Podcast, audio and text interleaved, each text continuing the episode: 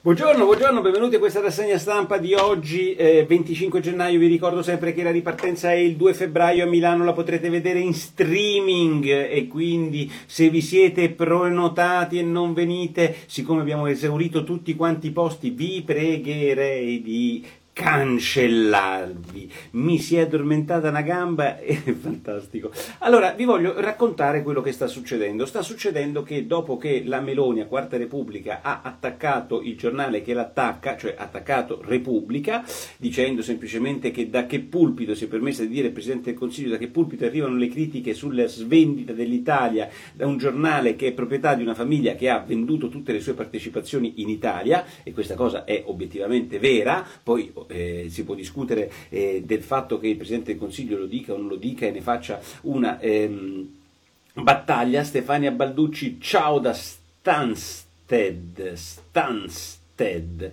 Bene, beh, e, e sono arrivati gli scherani della Repubblica e devo dire la verità, io sono abbastanza abituato, mi ricordo quando io ebbi un incidente, eh, diciamo, con la Marcegaglia, no? La grande eh, Presidente della Repubblica, c'è qualcuno ancora che mi rompe i coglioni, mi invita ai convegni con la Marcegaglia, quella che faceva finta di piagnucolare, che io la stavo minacciando e violentando, verbalmente ovviamente, che oggi appoggia Carrone e che insomma ancora, vi rendete conto, in in gioco per il futuro di Confindustria. Io mi ricordo cosa successe a Repubblica, la muta dei cani, aspettate, voglio dirla bene la cosa, la muta dei cani eh, indiavolati ehm, si eh, riversò contro di me, furono pochi a difendermi, mi ricordo Filippo Facci, mi ricordo Alessandro Sallusti, mi ricordo Belpietro, me ne ricordo pochi di quelli che mi difesero all'epoca. E, e quindi oggi io, eh, quando vedo che una Presidente del Consiglio fa una polemica con quelli di Repubblica, Repubblica, peraltro la mia trasmissione, mi diverte vedere la reazione di questi poverini di Repubblica, questi giornalisti così per bene, questi Riccardo Francolevi, lo dico perché era un signore che non alzava i toni neanche quando gli pestavano un piede, e, e questi poverini che non sono abituati a pubblicare le, le intercettazioni, questi poverini che ehm, fanno dei titoli che persino Zero Calcare ha detto avete, rotto il cazzo, e, e, questi poverini che sono così delicati, che sono stati così delicati nei confronti confronti di Berlusconi, di Renzi, eh, del sottoscritto che non vale niente. Ecco, quando la Meloni si permette di dire una cosa ovvia, cioè signori, toc toc, il vostro editore eh, ha venduto tutto quello che si poteva vendere in Italia e per di più voi non fate il culo a Stellantis perché il vostro editore, cosa che ovviamente avviene in tutti quanti i giornali che hanno un editore ben chiaro, quando dice una banalità di questo tipo, sapete che cosa c'è scritto? Oggi leggo Giannini Giannini, Giannini, quello che hanno fatto fuori dalla stampa per metterlo a Repubblica, il quale dice che la Meloni, la sorella d'Italia, ehm, eh, figuriamoci se ci possono spaventare, figuriamoci se ci possono spaventare i latrati della sua famelica muta di cani. Come cazzo scrive Giannini? Lasciate, lasciate, perdere poi il concetto che secondo lui c'è una muta di cani. Noi siamo delle, delle bestie, noi direte quattro, noi del giornale, noi di libero, noi della verità. Siamo dei cani, siamo una muta di cani. Ma come cazzo scrivi? Sembri un bimbo minchia degli anni 50. Figuriamoci se ci possono spaventare i latrati della sua famelica muta di cani. Ma insomma, io la trovo mm, una cosa mm, è fuori luogo fuori luogo, fuori luogo. Cioè, ma che, che, che, modo... A parte che è una scrittura che sembra veramente eh, scritta da un traduttore di Urania, ma, eh, ma, come si può pensare... E poi le telecamere complici di Rete 4, perché tutti dicono che io dovevo... E poi c'è l'intervista, l'intervista a Formigli, Formigli che è un uomo ehm, eh, tutto d'un pezzo e che ehm, non ha mai manifestato le sue simpatie per Conte o per la sinistra, no, perché lui è un uomo eh, tutto di un pezzo. E che ha, mm, ha fatto mm, eh, carne di porco, carne di porco. Io mi ricordo quello che fece quando pubblicò eh, tutte quelle mh, mm, merdate sulle braccia tese, vi ricordate dei fascisti a Milano, eh, tutti... Mh, quella specie di inchiesta fuffa di, di fanpage, la ricordate, no? Ve le ricordate tutte quelle robe là? Beh, insomma, e, e, lui ci fa lezioni, dice, beh, insomma, la Meloni va soltanto da quelli che non gli fanno domanda, come Porro e Vespa.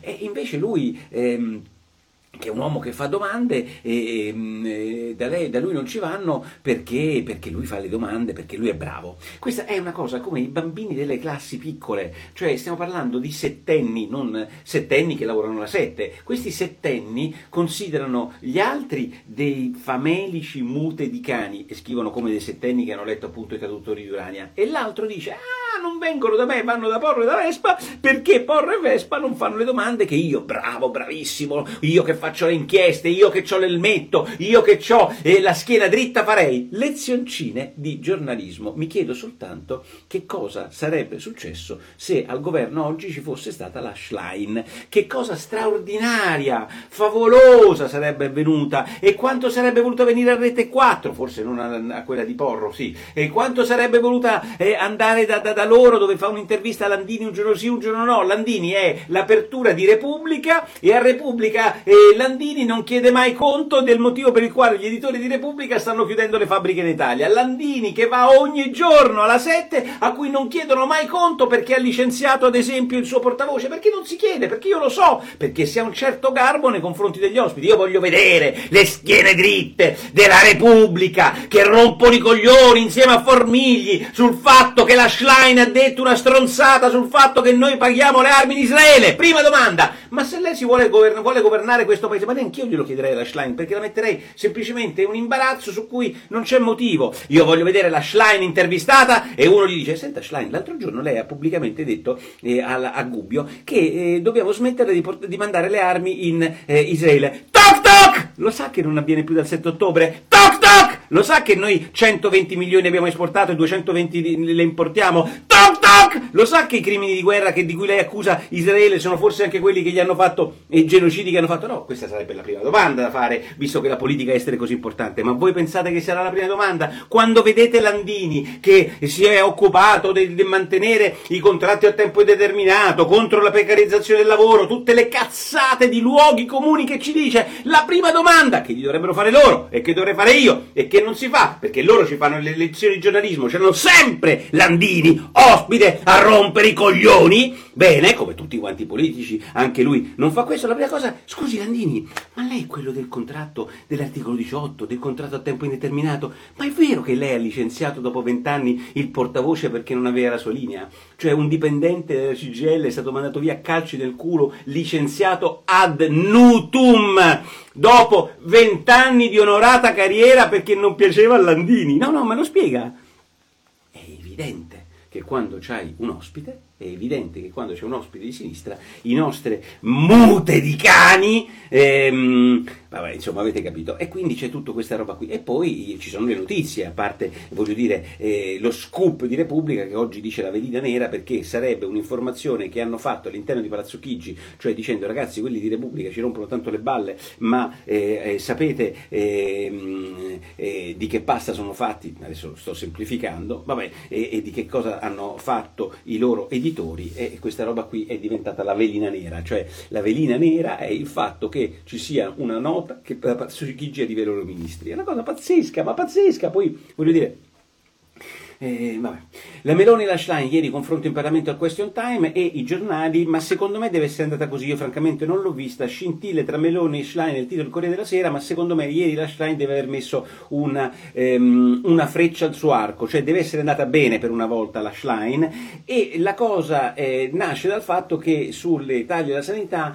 eh, la eh, Meloni eh, ha citato il 2009 e la Schlein gli ha ricordato al volo, ha detto guarda che nel 2009 lei era ministro di un governo di Berlusconi, quindi non se la può prendere con gli altri altri. Ovviamente poi la, la, la, la Meloni potrebbe rispondere, ma scusate, ma negli ultimi vent'anni, ma voi che avete fatto, se noi abbiamo fatto il blocco delle assunzioni perché voi non l'avete rimesso in, in campo, io che penso come a fuera, il blocco delle assunzioni forse è una delle poche cose giuste che ha fatto Berlusconi in quella legislatura, perché eh, ovviamente non si devono bloccare in maniera orizzontale, però insomma una, una pubblica amministrazione costosa come la nostra, prima o poi qualcuno deve capire come gestirla. Però, però il punto sostanziale è che i grandi giornali che difendono la Schlein e che secondo secondo me, ripeto, ieri di aver fatto rispetto al suo solito una buona figura con il question time, e cioè il domani e la Curzocrea, cioè i, eh, la, la, Preziosi e la Curzocrea domani e Repubblica, incredibilmente scrivono la stessa cosa. Brava la Schlein, l'ha messa nell'angolo e il domani dice a sorpresa la Schlein ha avuto la meglio, a sorpresa.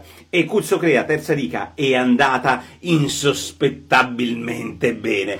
Così ha fatto il miracolo contro la Meloni. Cioè le stesse giornaliste che apprezzano eh, e non apprezzano eh, chiaramente la Meloni si stupiscono del fatto che la Schlein sia andata bene. Beh, devo dire che è abbastanza divertente questa notazione eh, diciamo di sorpresa che nell'analisi fanno rispetto alla Schlein le due sue grandi supporter preziosi della sinistra e Cuzzocrea. Andrea Ruggeri invece direttore del riformista dice guarda che la, la Schlein così va bene a tutti, va bene alla minoranza di sinistra perché non si assume la responsabilità di governare quel partito, va bene a Conte perché preferisce avere una così e quindi eh, governare l'opposizione e preferisce il centro perché eh, con una Schlein a sinistra loro riescono a recuperare qualche voto e va bene così alla Meloni per eh, i temi lunari che la Schlein impone. Però tutto questo, un'opposizione che non funziona, non fa bene al paese. Ha battuto un aereo in Russia, a Belgorod, cade un aereo giallo, prima pagina del Corriere Sera che ci punta molto perché nessuno sa bene se ci fossero, come dicono i russi, 65-95 eh, prigionieri ucraini o ci fossero, come dicono quelli di Kiev che hanno abbattuto con un missile questo aereo, ci fossero dei missili eh, russi. In realtà poi ieri a Visa Navigata del Teatro di Roma diviene divieto d'ingresso per gli animali ad eccezione delle mute di cani, hai perfettamente ragione.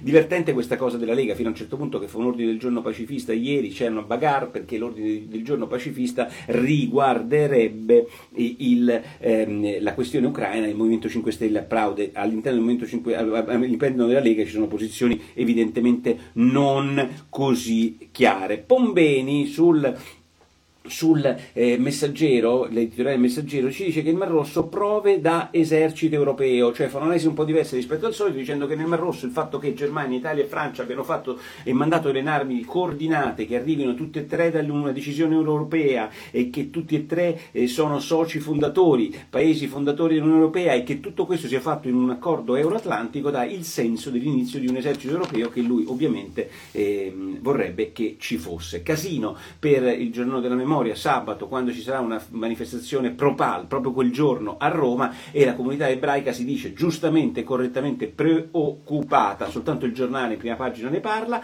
nel frattempo un po' tutti i giornali invece parlano del fatto che ci, eh, ha rivinto eh, le primarie nel New Hampshire eh, Trump e i democratici però insisterebbero nel cercare di trovare una soluzione diversa rispetto a quella di Biden, per esempio Michelle Obama e devo dire che è molto divertente come sempre la vignetta di Osho che sul tempo dice a Michelle Michelle, Obama stringe la mano a eh, Biden e invece di andare nella Casa Bianca perché non vai nella casa di riposo o una cosa di questo tipo.